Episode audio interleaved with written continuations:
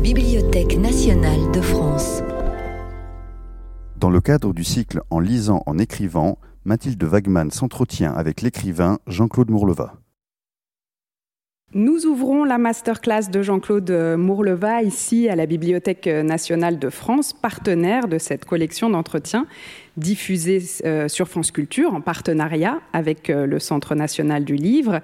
Le principe de cette collection est le suivant, savoir comment un ou une artiste construit une œuvre, comment cette œuvre se fabrique depuis son point de départ jusqu'au moment où l'artiste la considère comme achevée. Jean-Claude Mourleva, je vais vous présenter en quelques mots. Vous écrivez des livres pour la jeunesse depuis un peu plus d'une vingtaine d'années maintenant, euh, depuis votre tout premier album, Histoire de l'enfant et de l'œuf, qui était paru en 1997. Vous avez écrit une trentaine d'ouvrages et parmi eux une vingtaine de romans. Euh, qui souvent peuvent se lire à partir de 9-10 ans, parfois un peu plus tard, on en parlera. Euh, que l'on peut en réalité bien sûr déguster à tout âge. Euh, parmi ceux-ci, je cite quelques titres, les deux tomes de La rivière à l'envers, L'enfant océan, Le combat d'hiver, La balade de Cornebic ou encore, plus récemment, ce formidable polar qu'est Jefferson, du nom de son personnage principal, ce très sympathique hérisson qui un bon matin, alors qu'il avait simplement l'intention d'aller se faire rafraîchir la houppette chez le coiffeur, se retrouve contraint d'enquêter sur un assassinat pour prouver son innocence. La suite euh, des aventures de Jefferson viendra tout juste euh, de paraître au moment où cette euh, émission sera diffusée. Certains de ces titres sont devenus des classiques de la littérature jeunesse. certains se sont vendus à plus d'un million d'exemplaires et euh, vos romans sont traduits dans pas moins de 29 langues, euh, je crois. Cette œuvre vous a par ailleurs valu de recevoir l'an dernier le très prestigieux prix Astrid Lindgren, euh, que l'on présente souvent en disant qu'il est en gros l'équivalent du prix Nobel en ce qui concerne la littérature jeunesse. Vous avez aussi écrit quelques livres pour adultes. On en reparlera sans doute. or, cette œuvre, Jean-Claude Mourleva, vous avez la singularité de l'avoir commencé relativement, je dis bien relativement tard. Euh, vous aviez déjà plus de 40 ans lorsque votre toute première histoire a été publiée. Vous aviez eu avant cela une première vie professionnelle riche. Vous avez été d'abord professeur d'allemand, comédien, euh, créateur et interprète de spectacles de clown et metteur en scène de théâtre. Euh, il est de coutume dans cette collection d'entretiens d'interroger nos invités sur la notion de vocation. Euh, vous qui êtes venu à l'écriture tardivement, est-ce que c'est une notion qui vous parle? Est-ce que vous diriez que malgré tout, euh, l'écriture relève pour vous de quelque chose comme une vocation? Sans doute, sans doute. Mais je m'en suis rendu compte très tard, en fait. Il m'en a fallu du temps pour euh, comprendre que que c'est ce que je savais le mieux faire, pour le dire avec des mots simples, c'est ça. Hein. Mais euh, alors parfois j'ai la question euh, euh, de depuis quand savez-vous que vous êtes écrivain? Et je, ne sais jamais quoi répondre parce qu'en fait j'ai attendu mon neuvième roman qui s'appelle La rivière à l'envers, c'était en 2006, pour avoir le, le courage j'allais dire un autre mot, de, dire je suis écrivain quand on me demande qu'est-ce que vous faites dans la vie? Donc, mon neuvième roman en 2006. Et en même temps, j'ai un peu envie de dire, je l'ai toujours su. Je l'ai toujours su. Même, même petit, il y a quand même quelque chose qui me, qui me liait aux mots, aux histoires, aux histoires qu'on raconte, pas forcément qu'on lit, parce qu'à la maison, quand j'étais petit, il n'y avait pas de livre en fait. Euh, la littérature, elle est entrée lentement dans notre maison par mes frères et sœurs aînés. Moi, je suis le cinquième de six. Je parle toujours de ma fratrie sorori, euh, parce que ça a vraiment compté beaucoup dans ma vie. Et mes parents aussi, bien sûr, mais eux ont beaucoup compté, parce qu'ils ont fait entrer dans la maison la littérature, appelons-la comme ça, même si ça a commencé par le, magazine Spirou, c'était déjà notre littérature à nous. Euh, et la page des sports du journal La Montagne, c'était ma littérature, moi, quand j'étais petit. Et, surtout, ils ont fait entrer la musique, ils ont fait entrer le désir de faire autre chose de leur vie que de rester là où on était. Et euh, sans doute qu'il y a eu une chose très importante aussi, c'est qu'on s'est, entre nous, je parle toujours des six là, après, on s'est répandu un peu dans, dans la vie et dans le monde, mais ça a commencé par nous six, les six frères et sœurs, on s'est raconté des histoires. Et c'était, euh, il y avait une sorte d'émulation à table, on, il y avait toujours beaucoup de bruit, trop, de bruit, trop, mais peut-être, mais c'était à qui euh, serait le plus drôle, le plus inventif, le plus créatif. Euh, il y avait cette émulation-là. Et euh, sans le savoir, sans le savoir, je faisais mes gammes, en fait, d'écrivain. Mais jamais de la vie, j'aurais mis ce mot-là dessus à l'époque. Non, je ne savais pas ce que c'était un écrivain. Et puis après, j'ai appris à l'école que c'était Victor Hugo, Shakespeare. Donc je ne pouvais pas mettre mon nom en troisième après ces deux-là. Il y avait chercher l'erreur. Vous savez, les jeux qu'il y avait, hein, chercher l'erreur. Voilà, ça s'est fait comme ça. J'ai lu en particulier que le, cette, euh, ce plaisir oral de raconter des histoires entre frères et sœurs, il se jouait euh, particulièrement pour vous avec votre plus jeune frère, je crois, avec, avec qui vous partagiez une chambre et que ça se faisait sous forme d'un jeu de, de cadavre exquis, c'est ça? Vous commenciez une histoire, il, il, reprenait la suite, comment, comment ça se passait? On le savait tout, c'est extraordinaire. J'ai lu ça, mais ça m'a frappé parce qu'il euh, y a une dimension ludique que je trouvais euh, amusante. mais euh, donc j'ai partagé longtemps une même chambre avec mon petit frère. Mon petit frère qui est maintenant grand-père d'ailleurs, c'est étrange. Hein. Quand votre petit frère devient grand-père. Bon. Et euh, on partageait cette chambre. On était dans des lits euh, qu'on ne fait plus aujourd'hui, avec des, côtés et des bords assez hauts. Donc euh, on voyait le plafond. On ne se voyait pas, mais on s'entendait. Et tous les soirs, on se racontait des histoires, lui et moi. L'un commençait, l'autre continuait. voilà, une forme de cadavre exquis. Et on riait, on riait. Parce que les enfants, ils ont envie de rire. C'est Roald Dahl qui le dit dans Mathilda il, le fait dire à Mathilda, il dit les enfants ne sont pas comme les adultes, ils aiment rire. c'est une phrase toute bête, mieux, mieux, que ça, mais bien sûr qu'ils aiment rire. Et nous, on aimait rire et euh, on riait tellement fort que notre mère venait nous gronder. Elle disait qu'est-ce les garçons, il faudrait peut-être dormir. Là, vous avez vu l'heure qu'il est. Ne me faites pas revenir. Puis elle s'en allait et dès qu'elle était partie, mon frère tapait sur le bord de son lit. Il me disait "On continue." Et je m'entends encore. Euh, si longtemps après, aujourd'hui, je m'entends encore lui dire D'accord, mais ris pas si fort. Mon frère est quelqu'un qui a toujours ri fort et qui continue. Et ma mère revenait, c'était la cata. Euh, mais on adorait ça. Et un soir, effectivement, mon petit frère, je continue à l'appeler comme ça, a commencé en disant Ça serait un petit hérisson. Et j'ai dû continuer en disant Qui voudra aller chez le coiffeur?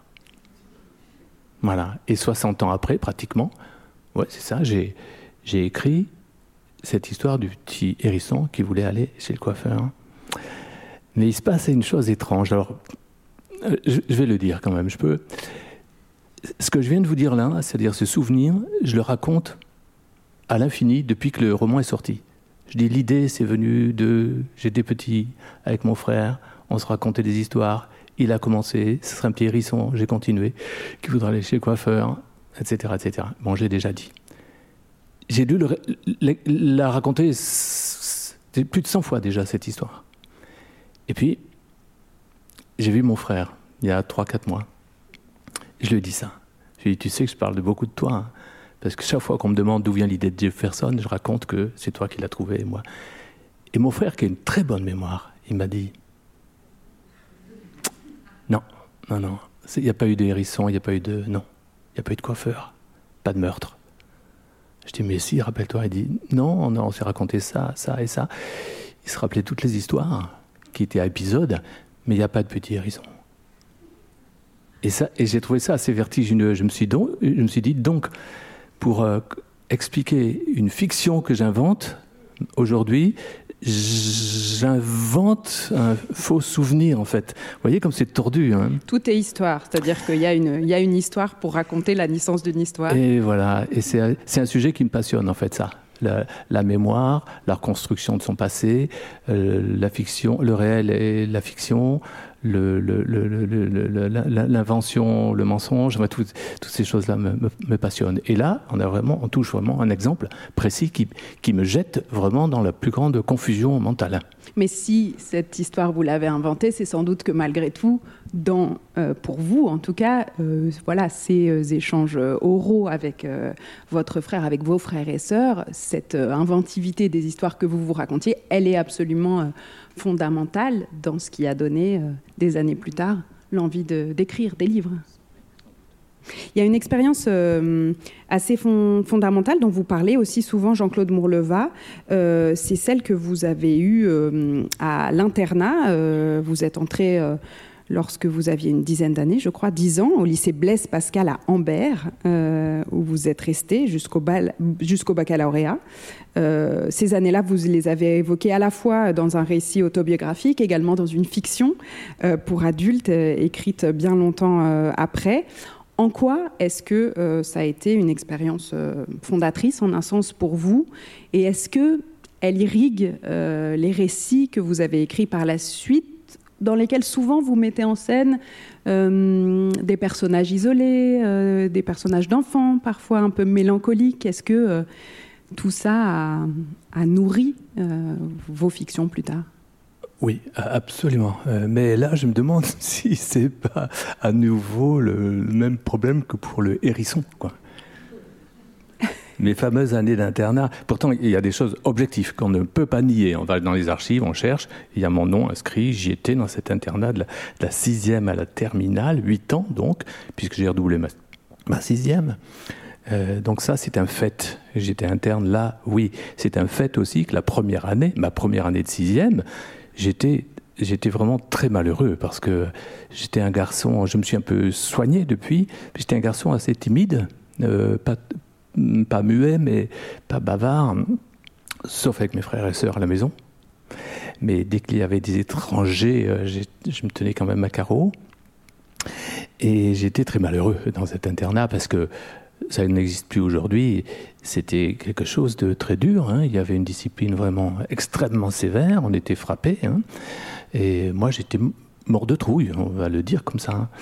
Et j'attendais avec un immense espoir la, fin de la semaine, le samedi, pour rentrer à la maison.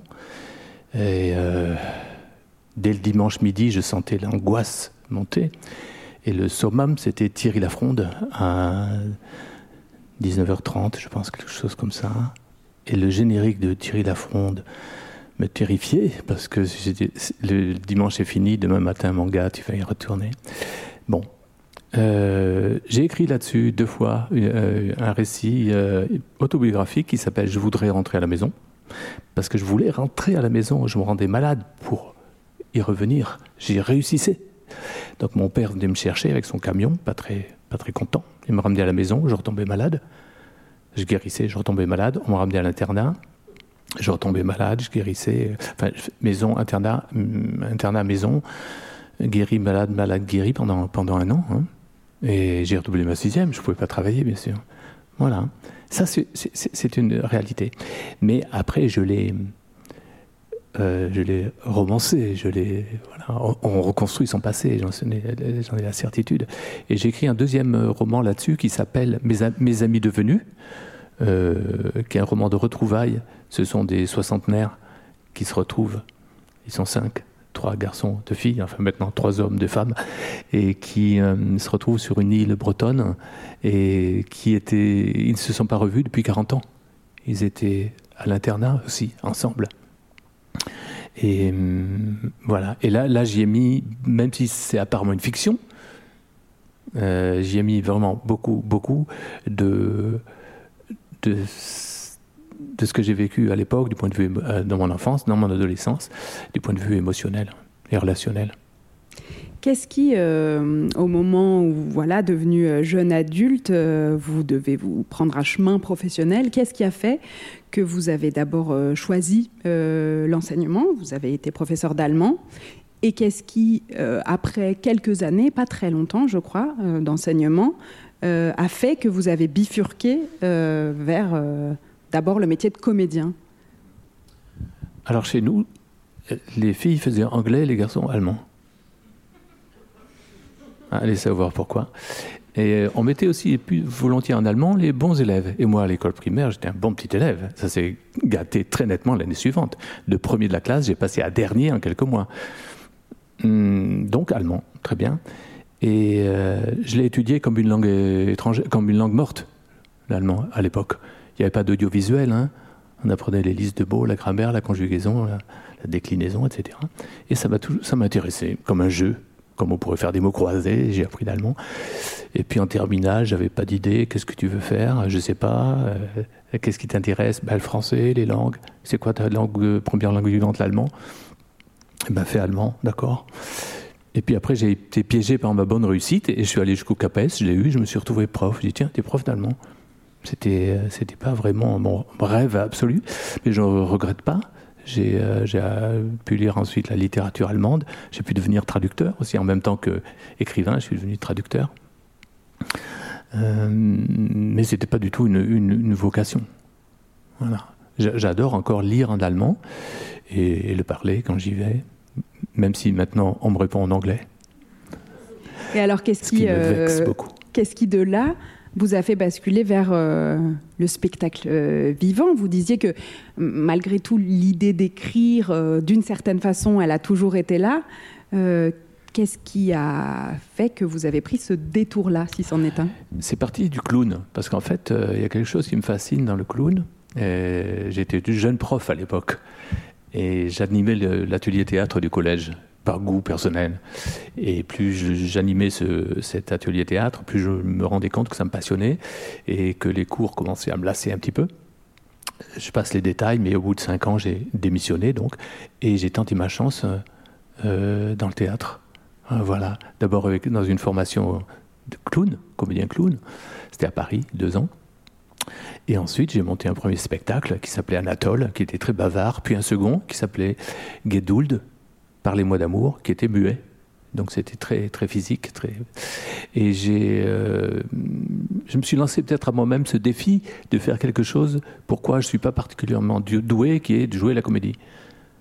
Euh, c'est comme mon frère aîné qui chante très faux, ben il, s'est inscrit dans une chorale. Je crois qu'il en a expulsé deux ou trois qui ne pouvaient plus l'entendre à côté. Mais bon, c'est une autre chose. Et moi, c'est un petit peu ça. Quand on demande, oui, vous avez été comédien, il y a quelque chose en moi qui dit oui, enfin non, non, oui, mais j'étais mauvais. Voilà, c'est ça. Je, pense, que je pense pas que j'étais très mauvais, mais j'étais pas bon non plus. J'étais un peu entre les deux, et sur la scène, j'ai trop souffert. J'ai été vraiment. Je devais prendre énormément sur moi pour jouer. Euh, et lorsque j'ai franchi le, pas de devenir metteur en scène, euh, j'ai découvert quelque chose qui me passionnait bien davantage, c'est-à-dire d'être en retrait, de ne pas être euh, devant comme, je suis tout de suite et qui n'est pas fait vraiment pour moi, je le sens bien. Euh, et donc, de pouvoir créer un objet artistique, une pièce, avec des comédiens, des comédiennes bien meilleur que moi. J'ai trouvé ça magnifique, donc j'ai fait ça pendant quelques années avec grand bonheur. C'était en Rhône-Alpes, donc on avait une compagnie, j'ai monté euh, euh, Shakespeare, comme il vous plaira, euh, La Bonne âme du Sichuan de Brecht, La Machine infernale, Jean Cocteau, on n'avait peur de rien. Hein. Et c'était vraiment magnifique, j'en garde des souvenirs merveilleux d'énergie collective. Même si ensuite, on va peut-être y arriver, j'ai commencé à écrire. Et j'ai compris que c'était ça mon truc. Après quoi je courais depuis toujours.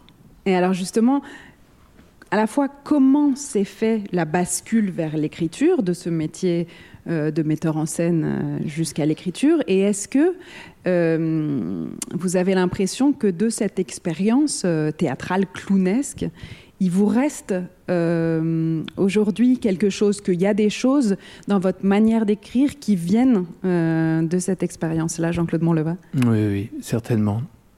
Alors ça s'est passé de la façon suivante. Je faisais encore du théâtre et j'ai un, ami qui était conteur. Il, jouait des spectacles de contes, plutôt en direction du jeune public. Et il m'a dit euh, Tu devrais écrire. Je dis Moi? Ouais, tu devrais écrire.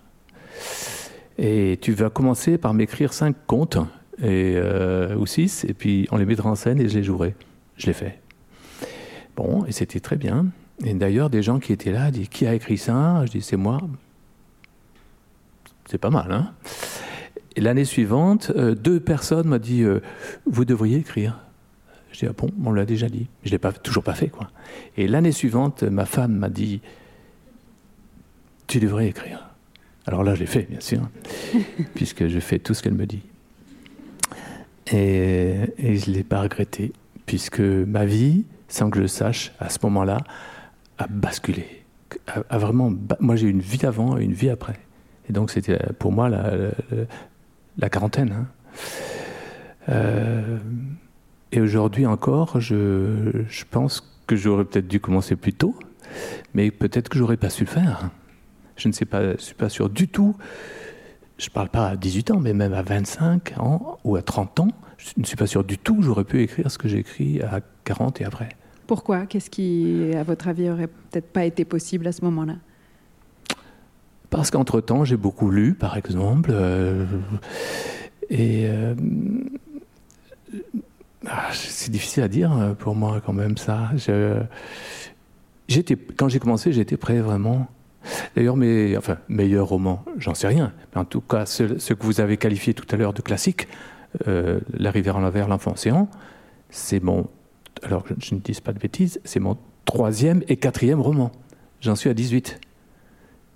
Mais c'est relativement. Voilà. Ça veut dire que, euh, en l'occurrence, euh, le succès, il est arrivé, ou la reconnaissance est arrivée relativement tôt. Un troisième roman, c'est pas beaucoup. Il y a des écrivains ouais. qui mettent des années, des années ouais. et des années à, mmh. voilà, à avoir un livre qui rencontre euh, son public. Ça n'a pas été vrai. votre cas Mais même le premier a bien marché. Hein. Mmh. Le deuxième, un petit poil moins. Et le troisième, c'était L'Enfant Océan. Qui a été un énorme succès. Là, il s'est passé quelque chose. Hein. Ouais. Et là, je me suis dit, ah, cette affaire, c'est sérieux, quoi parce que je continue à faire du théâtre. J'étais un petit peu à cheval sur les deux activités à ce moment-là. Mais euh, secrètement, je me disais Ah, dis donc, il y a quelque chose là. Puis, quand on reçoit, quand un livre marche bien et. Euh, qu'au mois de mai, puisque pour PKJ à l'époque c'était au mois de mai toujours, quand le chèque est arrivé, la première fois je dis Ah quand même Ah d'accord, moi j'avais pas idée. Hein. Et là, euh, d'un point de vue purement euh, économique, on se dit peut- peut-être que peut-être que je pourrais vivre de ce, truc-là, quoi, d'aller chercher des, histoires qui n'existent pas, quoi, et de les, choper, quoi, de les écrire, et puis qu'on les lise et que des gens les aiment et que je reçoive mon chèque, au mois de mai. C'était c'est un truc tellement invraisemblable, invraisemblable. Hein. Et c'est ce qui s'est passé. Puis j'ai écrit donc un quatrième, un cinquième, jusqu'au neuvième, qui s'appelait le, combat d'hiver, et que je dois à mon éditeur. Moi, en, en, littérature, j'ai deux éditeurs principaux. Hein. Euh, Univers Poche, c'est PKJ ou Fleuve Édition, et, Gallimard aussi. Et donc, mon éditeur Gallimard, à l'époque, m'a mis entre les mains. J'avais déjà écrit trois romans pour eux La balade de Corneby, Poutifard et euh, La prodigieuse aventure de Tilman Ostergrim. Ouais. Et ils m'ont mis dans les mains Les Royaumes du Nord de Philippe Pullman, sans commentaire. Mais dans ce silence, sans commentaire, il y avait Prends-en de la graine, mon garçon. J'ai lu ça, je dis Ah oui, on peut faire ça aussi. On peut donc faire ça aussi. Et deux semaines après, j'ai commencé à écrire Le combat d'hiver, qui m'a conduit à oser dire je suis écrivain. C'est seulement à partir de là que ouais, vous ouais. avez pu. Dire, oui, c'est aussi parce qu'il faisait 360 pages. Donc un pavé, ça permet de s'autoriser à dire. euh, je, je, vous repose quand même la question sur ce qui reste dans votre pratique de peut-être ces années euh, théâtrales, pour le dire vite. Euh, parce qu'il y a une chose qui est très frappante quand on lit vos livres, Jean-Claude Mourleva, ça fait partie de ces livres qu'on a immédiatement envie de dire, de lire à haute voix, qu'on le lise à un enfant ou pas. Euh, je trouve qu'on qu a envie de, les interpréter, vos textes, même pour soi. Est-ce que ça, vous pensez que ça vous vient aussi euh, du fait que vos tout premiers écrits, ils étaient pour la scène, et tout simplement de votre expérience euh, de la scène? Oui, je pense tout à fait aussi, oui. -dire quand, on, quand j'ai fait du théâtre, autant sur la scène que comme metteur en scène, il se passe une chose vraiment euh, forte et intense, c'est que dès que ça n'est plus assez bon sur la, sur la scène, les spectateurs, ils, vous le montrent immédiatement par leur euh, posture, leurs petits mouvements. Et, là, on se dit, qu'on soit sur la scène ou hein, on se dit, euh, on les perd. là, on les perd. On est en train de les perdre. Pourquoi Pourquoi Mais c'est trop tard. On ne peut pas rattraper. Hein. Sauf pour la fois suivante où on va faire des petits réglages. Et ça, je l'ai jamais oublié. Et quand j'écris, je me pose cette même question. Parfois, je relis une page, deux pages, trois pages. Je dis bon, c'est bien, il n'y a pas de faute de français. On comprend bien ce que j'ai voulu dire. Tout y est, mais je vais les perdre là. Je vais les perdre parce que parce qu'il n'y a pas cette euh, cette tension qui doit qui doit être là en permanente en permanence comme une, un, fil tendu quoi. Et si j'ai cette sensation peut-être je suis en train de perdre mes lecteurs, mes lectrices là, eh ben, ça veut dire qu'il y a quelque chose à, à, faire bouger. Peut-être parce qu'il y a trop, ou peut-être parce qu'il n'y a pas assez, peut-être parce que parce qu'il n'y a rien qui c'est pas assez drôle, ou c'est trop délibérément voulant être drôle, vous voyez ce que je veux dire? Euh, C'est peut-être... Euh, il y a une raison, il y a une raison, il faut la trouver, quoi. Je ne dis pas que j'arrive à écrire les 360 pages du roman sans qu'il n'y ait pas des petits coups de mou.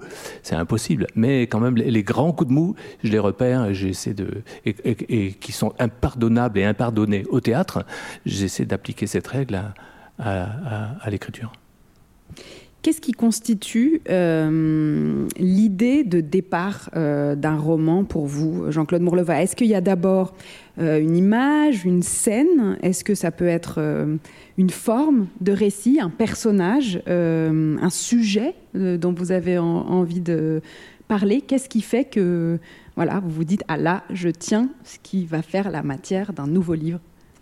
Vous avez bien nommé les deux choses en fait qui me sont indispensables. C'est un début d'histoire quand même, c'est-à-dire une, situation, au moins un personnage, euh, sans parler du scénario ni de la narration qui va suivre, mais un début d'histoire, quoi. Et une forme, vous avez employé ce mot, pour moi il est vraiment important. Il faut que j'en connaisse la forme. Euh, est-ce que ça va être euh, sans doute à ce moment-là de ma vie où je suis, parce que j'ai envie de ça, un roman sans doute long, 360 pages. Je ne sais pas pourquoi je fais une fixation sur 360. Vous aviez décidé d'emblée, en l'occurrence, que ce serait ce chiffre-là Au-delà duquel on est un écrivain, ouais. Euh, ou 400, ou 450. Euh, est-ce que ça va être bien écrit, avec les imparfaits du subjonctif s'il en faut Voilà, regardez comme j'écris bien. regardez les adjectifs variés, voilà. ces tournures élégantes, etc. Ça peut être très bien, ça. Hein. Ou est-ce que ça va être jeté comme ça Ça va faire 64 pages. Mais voilà, comme l'enfant par exemple. Le truc, euh, paf, comme ça, ça sort de la bouche des gens ou de la mienne. Est-ce que, est que ça va être euh, plutôt mélancolique, profond? Est-ce que ça va être euh, tout au contraire joyeux, plein de vitalité, de, santé? La balade de Cornevik. Voilà. Ce roman, J'arrivais pas à le démarrer. J'ai réussi à le démarrer le jour où je me suis posé cette question bête. Mais qu'est-ce que tu veux dire enfin, J'avais déjà un peu l'histoire en tête, mais j'y arrivais pas. Et je me suis répondu à moi-même bon, ça commence au pays des boucs. Je dis ben écris-le. Hein, j'ai écrit, j'ai écrit bon. Ça commence au pays des boucs. Le roman, il commence comme ça, vous pourrez le vérifier. Et dès lors que j'ai écrit bon, ça commence au pays des boucs, j'avais la musique. Hmm. Et quand on a la musique, la forme, pour moi, on a vraiment beaucoup. Voilà. Donc, là, une forme. Est-ce que ça va être à la première personne ou à la troisième? Ou les deux en alternance? Est-ce que ça va être euh, au, passé? Ou au présent, mon récit? Ou les deux? Est-ce que si c'est du passé, on, va au passé simple? Il arriva, il prit, elle prit, nous prîmes. Est-ce que, est-ce que, est-ce que, euh, est-ce que ça va être... Voilà, toutes ces questions-là qui, relèvent de la forme. J'ai besoin de savoir. Après, le, scénario, je me dis, je le trouverai toujours. L'histoire, je la trouverai toujours. C'est Jean Gabin, je crois, qui disait, je ne veux pas l'imiter, je me ridiculiserai, il disait, pour avoir un bon film, il faut trois choses. Il faut une histoire, il faut une histoire, et il faut une histoire. J'ai envie de lui dire, mon cher Jean Gabin, je t'admire infiniment Mais c'est une bêtise. C'est pas vrai. C'est pas vrai. Pour avoir un bon, un bon, bon film, il faut avoir des super comédiens. Ouais, comme toi. Pour avoir une super pièce de théâtre, il faut avoir des comédiens. Il ne faut pas leur, faire jouer n'importe quoi, mais c'est eux qui, transforment ça en émotion, en vie. Quoi. Et euh, si c'est bien écrit, tant mieux. Voilà. Dans le cas euh, de Jefferson, pour ce qui est du premier tome, euh, on a affaire à un roman, je le disais, hein, pour commencer, qui a vraiment euh, quelque chose du polar, du roman noir. la trame de l'histoire, elle, elle, relève presque même d'un genre en soi, à savoir le héros accusé à tort d'un crime qu'il n'a pas commis et qui doit prouver son innocence en trouvant le véritable auteur du crime. mais le roman traite aussi d'un sujet qu'on pourrait dire de société, euh, d'un sujet d'actualité, à savoir euh, le traitement infligé euh, aux animaux dans le cadre de l'élevage et de l'abattage industriel, hein, puisque Jefferson, le hérisson donc qui est le héros de cette histoire, et son ami Gilbert le cochon vont découvrir que le blaireau que Jefferson est accusé d'avoir tué à tort au tout début du roman est en fait un militant de la cause animale et c'est pour ça oui, c'est un activiste et que c'est pour ça qu'il a été tué.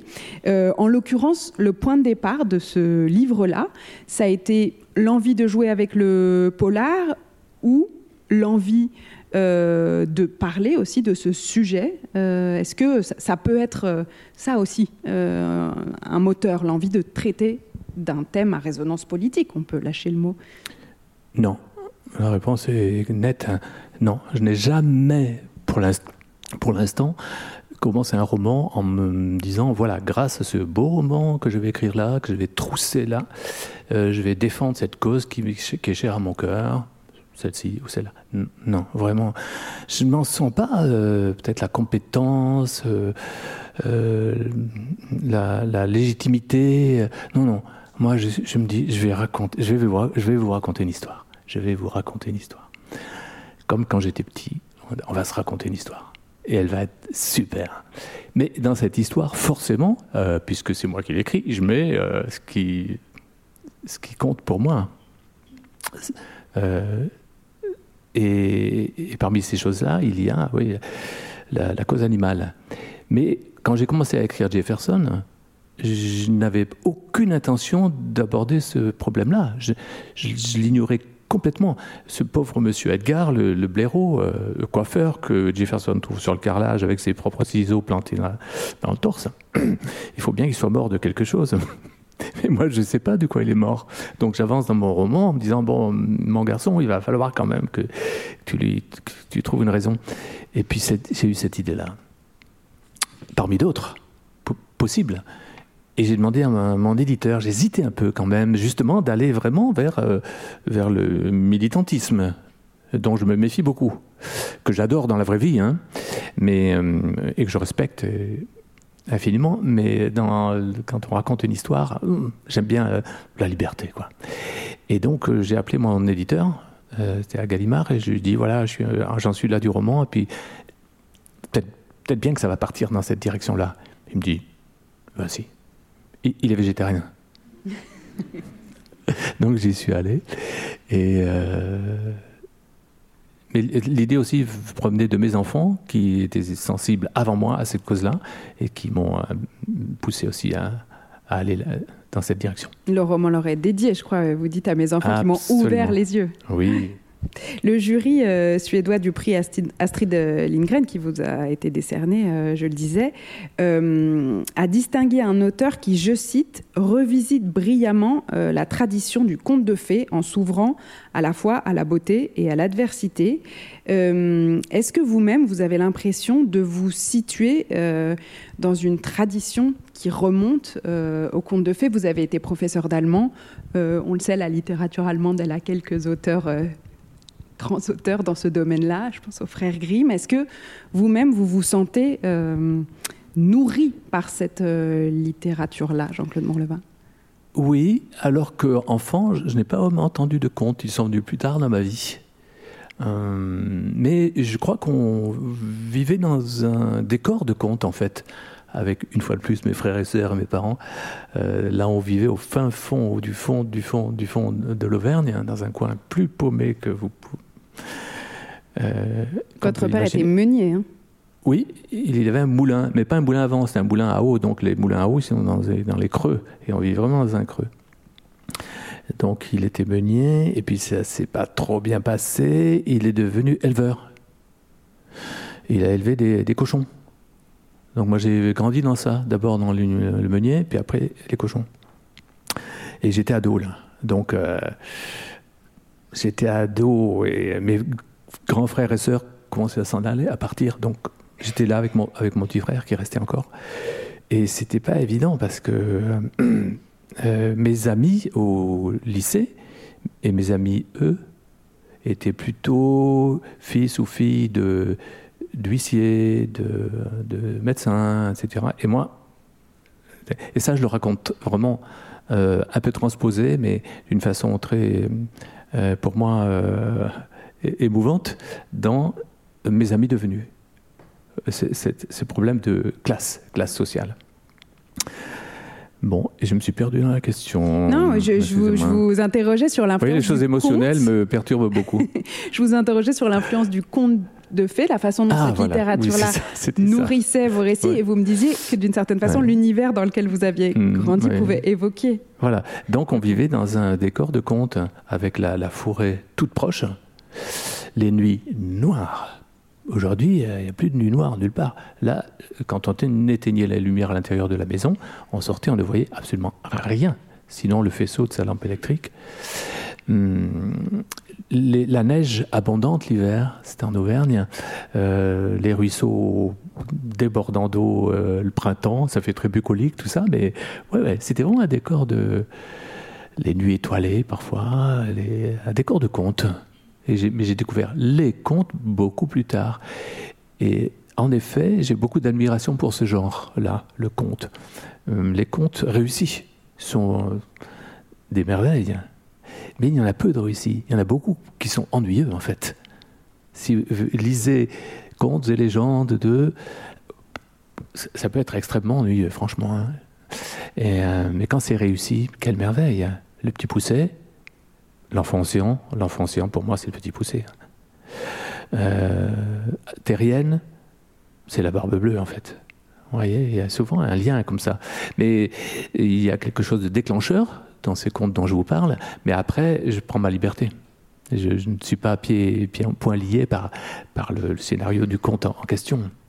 Je vous posais cette question aussi parce que hum, beaucoup de vos récits euh, n'élude pas une certaine forme de violence, parfois même de cruauté. Si je reprends le, fil de l'exemple de Jefferson, il y a dans Jefferson plusieurs scènes qui ont une forme de, de crudité, pour le coup, pas de cruauté. Je pense euh, à la scène euh, d'ouverture au cours de laquelle Jefferson découvre que M. Edgar a été assassiné. Les ciseaux plantés dans le cœur, vous décrivez ça en des termes assez euh, impressionnants. Il retire les ciseaux du torse euh, du Oui, mais c'est drôle, c'est drôle, non? Non, c'est absolument drôle, mais à la fois, c'est des images assez fortes. Euh, Mais, mais, oui, c'est absolument drôle, vous avez raison. Mais quand même, plus loin, la scène au cours de laquelle son ami... Gilbert euh, raconte, en fait, c'est dans un récit, raconte ce qu'il a vu dans un abattoir. C'est des choses assez ah. impressionnantes. Ah là oui, là c'est beaucoup plus dur. Mais la scène du, de la découverte de M. Edgar avec les ciseaux, non. Puis il fit, Jefferson, ce qu'il n'aurait jamais dû faire. Il s'agenouilla près du corps, murmura Attendez, attendez, monsieur Edgar, je vais vous enlever ça. Il prit les ciseaux dans sa main droite et les arracha de la blessure en s'étonnant de la résistance opposée. On croit qu'une lame enfoncée dans un corps se retire comme d'une motte de beurre. C'est faux, ça adhère. J'en sais rien, moi, ça adhère. bon. Vous êtes en train de nous lire hein, le passage en question.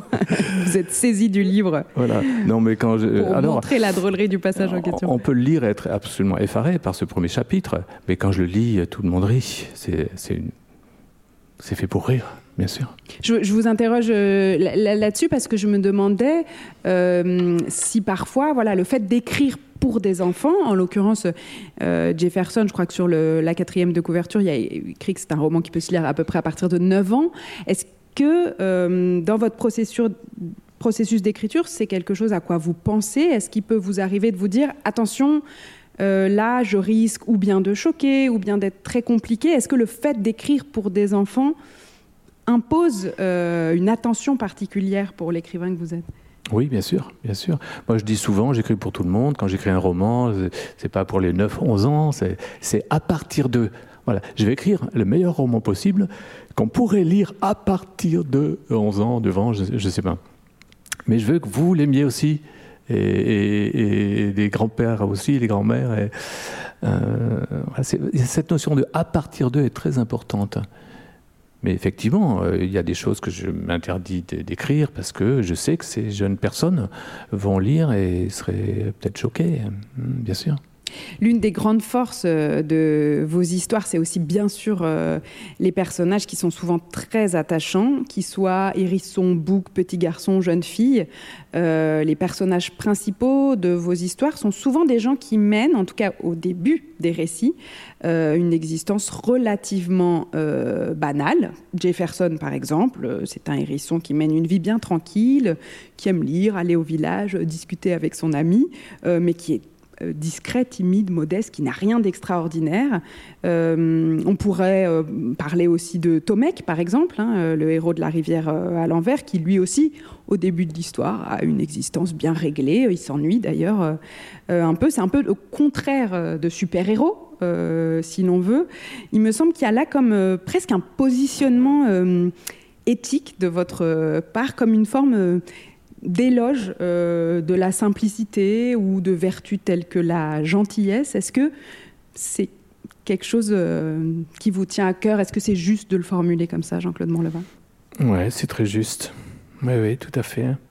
Mais bah, j'ai écrit 18 romans, donc euh, ça fait environ une vingtaine de personnages principaux, héros, héroïnes. Quelquefois, je me demande si c'est pas toujours le même, en fait. Il y a des hommes, des femmes, des jeunes gens, des jeunes filles, des garçons, des animaux, mais ils ont toujours un tout petit peu le même profil quand même, hein, que, je que je décline de toutes les façons, où ils ont tous voilà, beaucoup d'humanité, de, gentillesse, euh, le mot me plaît.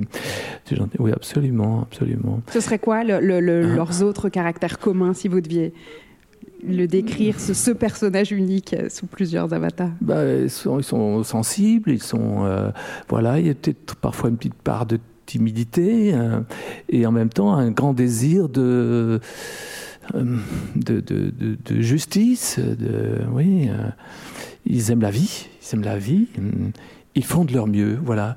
J'aime bien cette expression toute bête, faire de son mieux faire de son mieux. D'ailleurs, le prochain Jefferson, qui paraîtra au mois d'août, vous en avez parlé. Qui sera paru au moment où cette émission sera diffusée. Jefferson fait de son mieux. Mm. Voilà. Mais alors, tous ces héros et héroïnes dont on vient de parler, qui sont des belles âmes, euh, appelons-les comme ça, euh, je les aime, bien sûr. Mais ça ne suffirait pas. C'est-à-dire, euh, moi, j'ai grand, grand plaisir à leur adjoindre des, des seconds rôles ou des figurants même, qui peuvent être beaucoup plus amusants à, à, décrire et à mettre en action, ou même des tordus, des, pervers, des, euh, idiots. Voilà, j'en ai plein dans, les romans. Et ils sont autrement drôles que nos, beaux et belles héroïnes. C'est un plaisir, c'est un plaisir de mettre en scène. Il y en a un, on parlait du combat d'hiver. Euh, il y a un personnage, c'est pour illustrer ce que je suis en train de dire hein, rapidement. Il s'appelle Deux et demi. Et c'est un, c'est un, pas un homme à tout faire, comment dit-on, un, exécuteur des bases œuvres, un tueur, quoi, en fait. Vous voulez éliminer quelqu'un, vous payez deux et demi, il s'en charge. Ah mais on dit mais pourquoi il s'appelle deux et demi?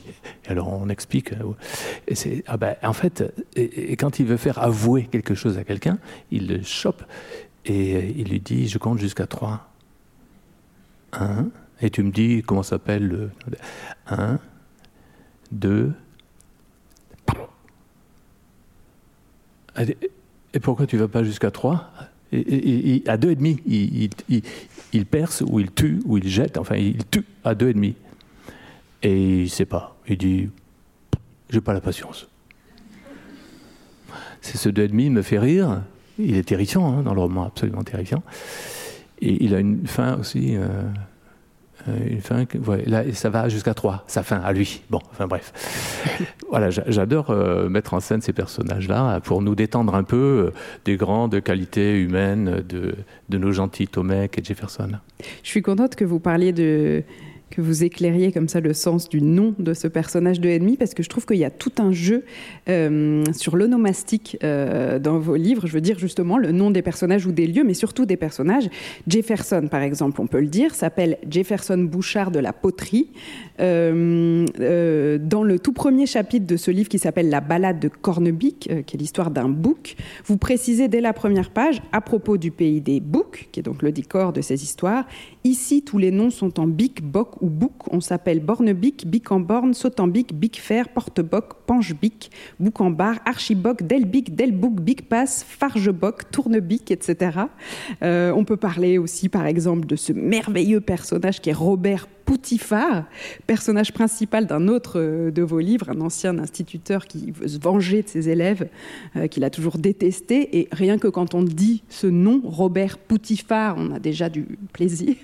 Euh, est-ce que c'est important pour vous, la nomination des personnages? Est-ce que ça arrive tôt dans le processus d'écriture? C'est capital pour moi. Je ne peux pas continuer à mettre en scène un personnage si je n'ai pas nommé. Je peux y rester longtemps. Hein avant de trouver le nom. Ah voilà, ça, ça me plaît, il s'appelle comme ça, je peux continuer. Robert Potiphar, oui, bon, on voit tout de suite que ça ne va pas être euh, Harrison Ford dans.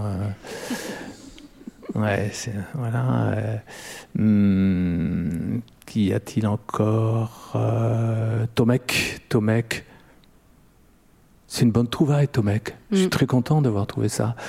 Et j'avais vu. Donc, Tomek, c'est en 2000, ça fait plus de 20 ans que j'ai écrit ça j'allais commencer le roman et dire mais comment je l'appelle mon garçon là? Et j'avais vu quelques mois plus tôt un film euh, polonais qui s'appelle euh, Une brève histoire d'amour, c'est de Krzysztof Kieslowski. Ah oui, c'est un film qui fait partie du décalogue.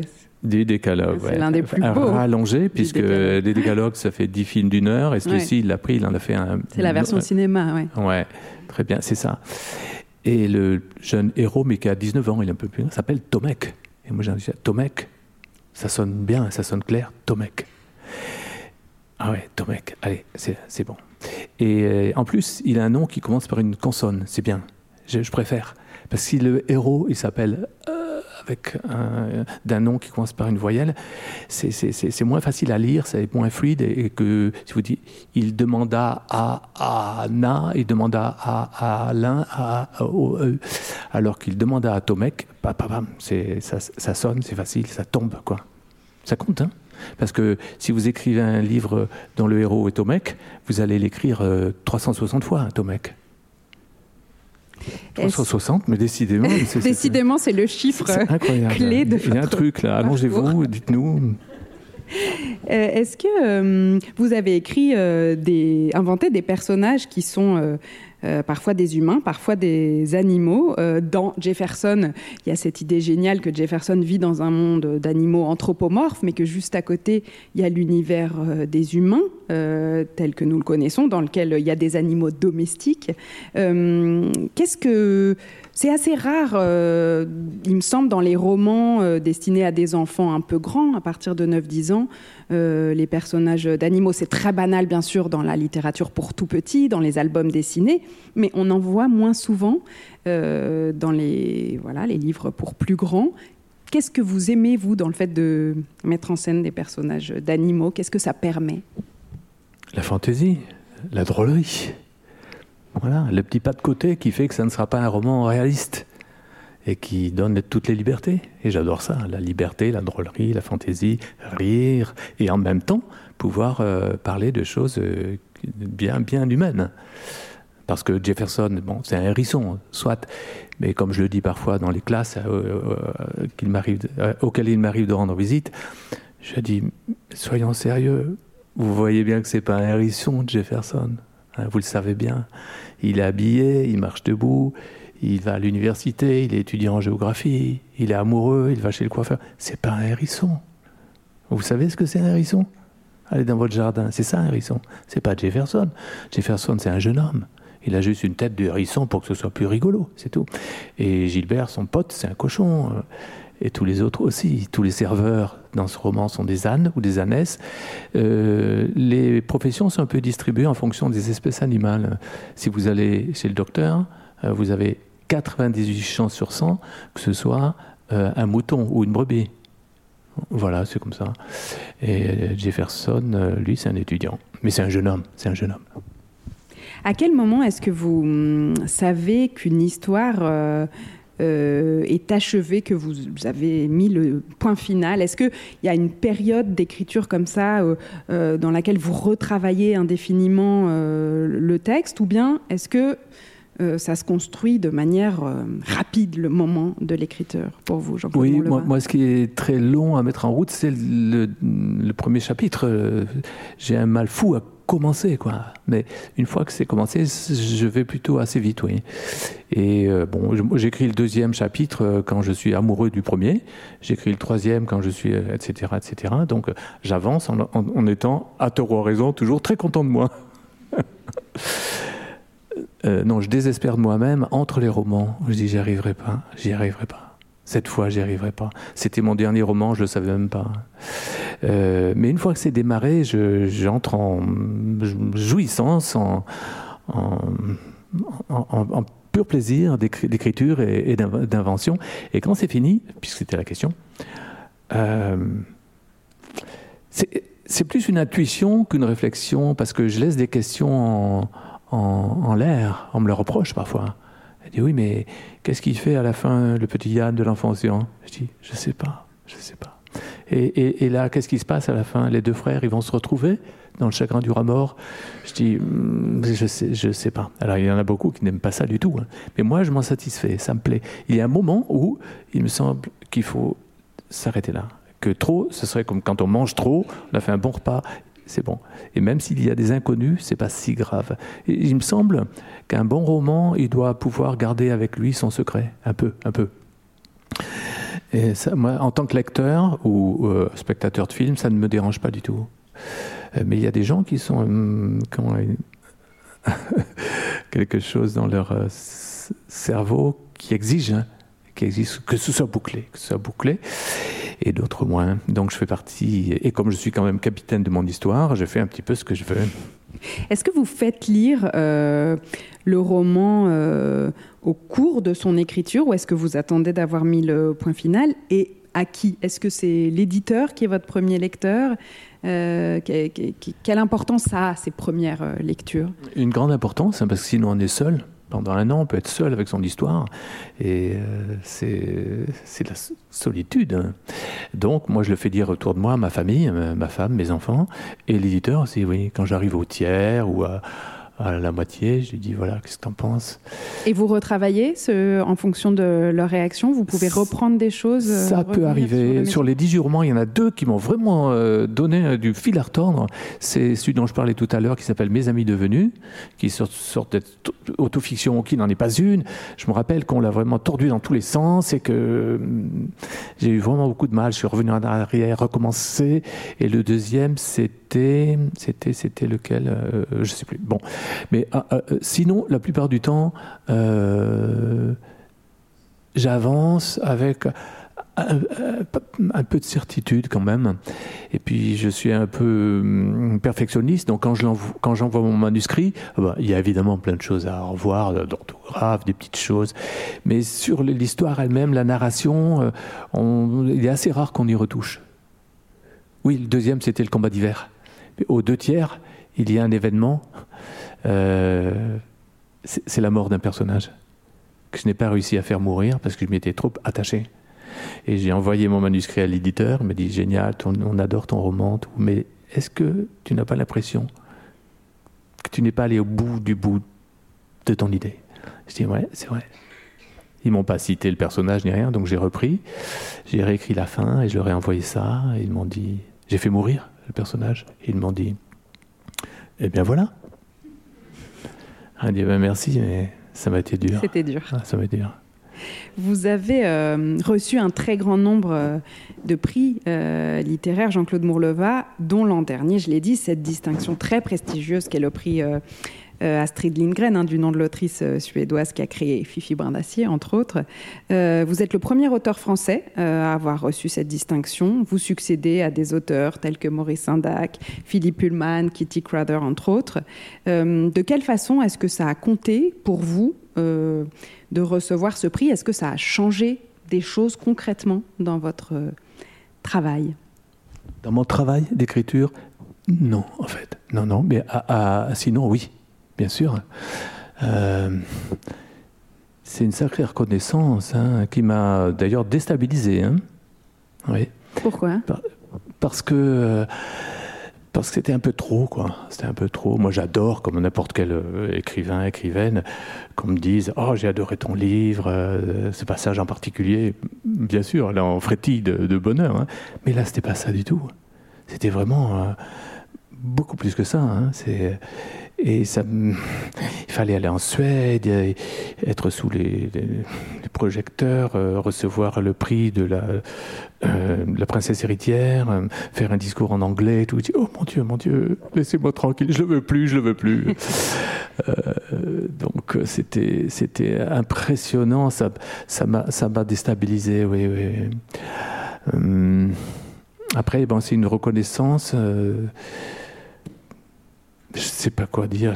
De façon générale, les prix, même avant celui-là, est-ce que c'est quelque chose qui a compté dans le sens où ça vous encourage à continuer hmm. à écrire? Ou au fond, c'est pas ça qui fait euh, le moteur créatif pour vous ah, Ça compte, ça compte. Moi, je les, accepte très volontiers, les prix. Je me sens honoré, gratifié.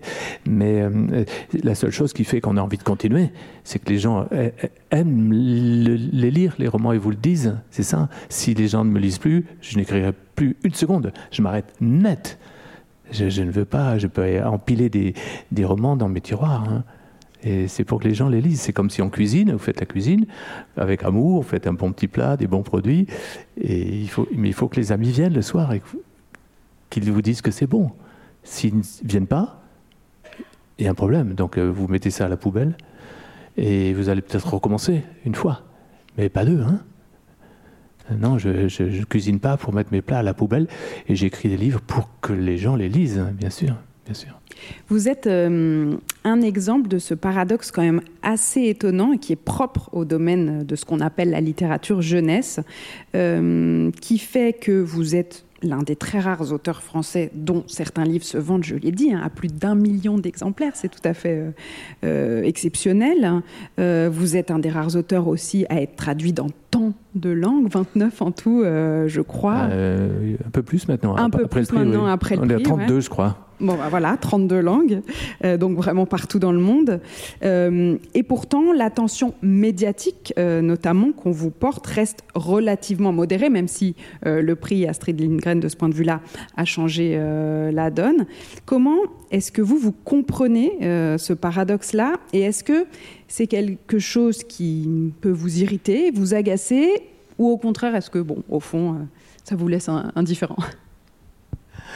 Ça m'a agacé, ça m'a exaspéré. Je me suis dit, ça n'a aucune importance, j'ai laissé tomber. Puis ça m'a agacé quand même à nouveau, et puis ça, fait comme ça des, allers-retours. Euh, ma femme me dit toujours, mais arrête avec ça, laisse tomber, tu, tu, as plein de prix littéraires, les gens aiment tes livres. Je dis oui, mais ça m'agace quand même de voir que j'ai eu ce prix-là. Alors pour moi-même, mais aussi pour tous mes collègues de littérature euh, jeunesse en France, une littérature tellement brillante et exceptionnelle. Et donc euh, le prix, je l'ai reçu moi, mais je, le reçois en, leur nom aussi, parce que c'est bien pour notre littérature. Cette année, Mario de Muraille a eu le prix Andersen en plus. Donc en deux ans, il y a deux auteurs français qui ont eu des prix, les prix, de prix les plus prestigieux au, monde en littérature de jeunesse. Et euh, donc, euh, j'ai perdu le fil à nouveau, je suis désolé. Non, je vous demandais si ça, si ça vous irritait, vous agaçait, cette relative euh, différence à ce domaine spécifique-là de la littérature. C'est ça. Donc ça, ça peut m'agacer, m'exaspérer parfois. Et, puis, l'année dernière, par exemple, quand j'ai eu le prix, le magazine français de littérature le plus connu, que je ne nommerai pas, l'a absolument ignoré, ça n'existe pas. Ça n'existe pas. ils ont une rubrique où ils signalent le prix euh, en Bretagne, dans une petite localité. Hein. Mais le prix Astrid Lindgren, qu'on a nommé, alors ça fait vraiment très impressionnant, le prix Nobel de littérature jeunesse, pour eux, il n'a tout simplement pas existé. J'étais vraiment, je, n'ai pas compris. J'aurais écrit pour, pour dire, je, je ne suis même pas vexé, je suis stupéfait. Quoi. Qu'est-ce qui fait que vous l'avez purement et simplement ignoré? Ils ont dit Ah, c'est une question de calendrier. De... Je dis Non, non, non, non, non, non, non, non. Mais c'est pas grave, laissons tomber. Mais je reste stupéfait et je, ne comprends toujours pas. Est-ce que. Euh, vous qui avez été euh, professeur, euh, vous aimez transmettre, donner des conseils sur, l'art de l'écriture. Est-ce que d'ailleurs euh, vous aimeriez là, euh, quel conseil vous donneriez à quelqu'un qui vous dirait voilà, euh, j'ai envie de me lancer dans l'écriture, en particulier l'écriture de livres pour enfants? Comment je dois m'y prendre? Qu'est-ce que, Est-ce que ça vous est arrivé qu'on vous pose cette question Et quels conseils oui, bien sûr, Bien sûr, oui, oui, oui. C'est difficile de donner des conseils, très difficile, parce que ce qui convient à une personne ne convient pas à une autre. Il faudrait bien connaître la, la personne. Euh, moi, je n'anime jamais d'atelier d'écriture, par exemple, donc euh, je m'en tiens à distance parce que je crois que je ne saurais pas bien le faire. Mais pour bien répondre à votre question, si on me demande comment de temps s'y prendre pour écrire un bon roman jeunesse, euh, j'ai envie de dire, eh bien, ne pas être, comment dire, obsédé par l'idée que je suis en train d'écrire pour des enfants, je suis en train d'écrire pour des enfants. Non, non, écris une histoire euh, qui t'importe, euh, profonde, qui te touche personnellement. Ne te demande surtout pas qu'est-ce qui est à la mode, qu'est-ce que les enfants ont bien envie de lire aujourd'hui. Non, non, laisse ça de côté. Va, cherche en toi, cherche en toi, ne cherche pas dans euh, ce qu'on dit. Et évidemment, ensuite, respecte les enfants dans ton écriture, qui ne doit pas être trop emberlificoté, pas trop. Euh, euh, qu'il ne faut pas qu'il y ait trop de références qui ne possèdent pas, euh, politiques, culturelles, historiques, je ne sais pas, qui puissent te lire.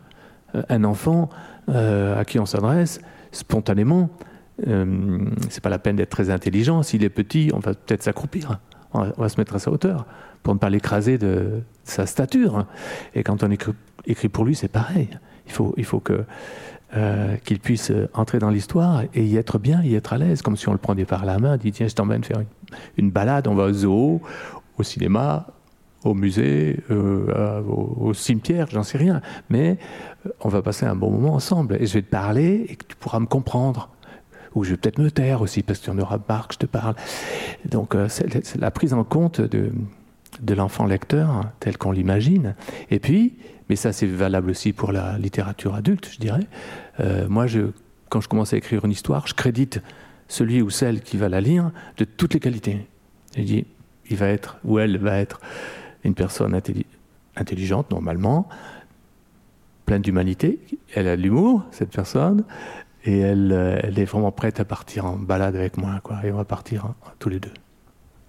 Est-ce que, euh, au fil euh, des années, vous avez l'impression euh, d'avoir progressé dans cet exercice-là par rapport à, vos tout débuts? Est-ce que il y a des erreurs que vous commettriez plus Ou est-ce qu'il y a des choses que vous vous autorisez, que vous ne vous autorisiez peut-être pas en étant jeune auteur? Je n'ai pas l'impression d'avoir tellement progressé, en fait. Je le dis franchement. Hein. Ouais. Hmm, des erreurs que j'aurais faites, oui, sans doute. Euh, hmm, peut-être euh, certains romans au tout début euh, réalistes, alors que c'est peut-être pas là où je suis le plus brillant, où il est nécessaire de bien connaître la société, par exemple. ça n'est pas mon cas. Je ne suis pas érudit. J'adorerais être plus intelligent que je suis, en fait. Vraiment. C'est pas, pas une une pirouette que je fais là. J'adorerais, j'ai l'impression de rencontrer en permanence des, gens plus intelligents que moi. J'ai bien conscience de savoir raconter des histoires, tant mieux pour moi, mais j'adorerais être plus intelligent, plus érudit, euh, plus travailleur aussi. être capable de me pencher dans un domaine euh, précis et pouvoir euh, écrire un roman qui va vraiment, vraiment aller dans les détails de cette activité-là. Là, je viens de lire un roman qui s'appelle Défendre Jacob. C'est un roman américain qui date de quelques années. C'est dans le milieu de, de la justice. Euh, mais l'auteur a été lui-même procureur. Donc on voit qu'il en connaît un rayon quand même. Donc je lis ce, ce, roman et je dis ah ouais quand même, quand même. La prochaine fois que tu écriras un roman, essaie d'être un petit peu plus solide, quoi. Hein. Mais mais j'y arrive pas. voilà. Un très grand euh, merci Jean-Claude Mourleva euh, pour cette conversation et merci aussi au public venu en nombre vous écouter ce soir à la Bibliothèque nationale de France. Merci beaucoup. Merci à vous.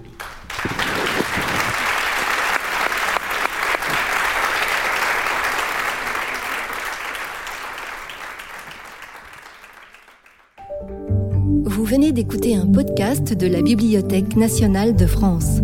Retrouvez les conférences, rencontres et créations de la BNF sur toutes les plateformes de podcast ainsi que sur le site bnf.fr.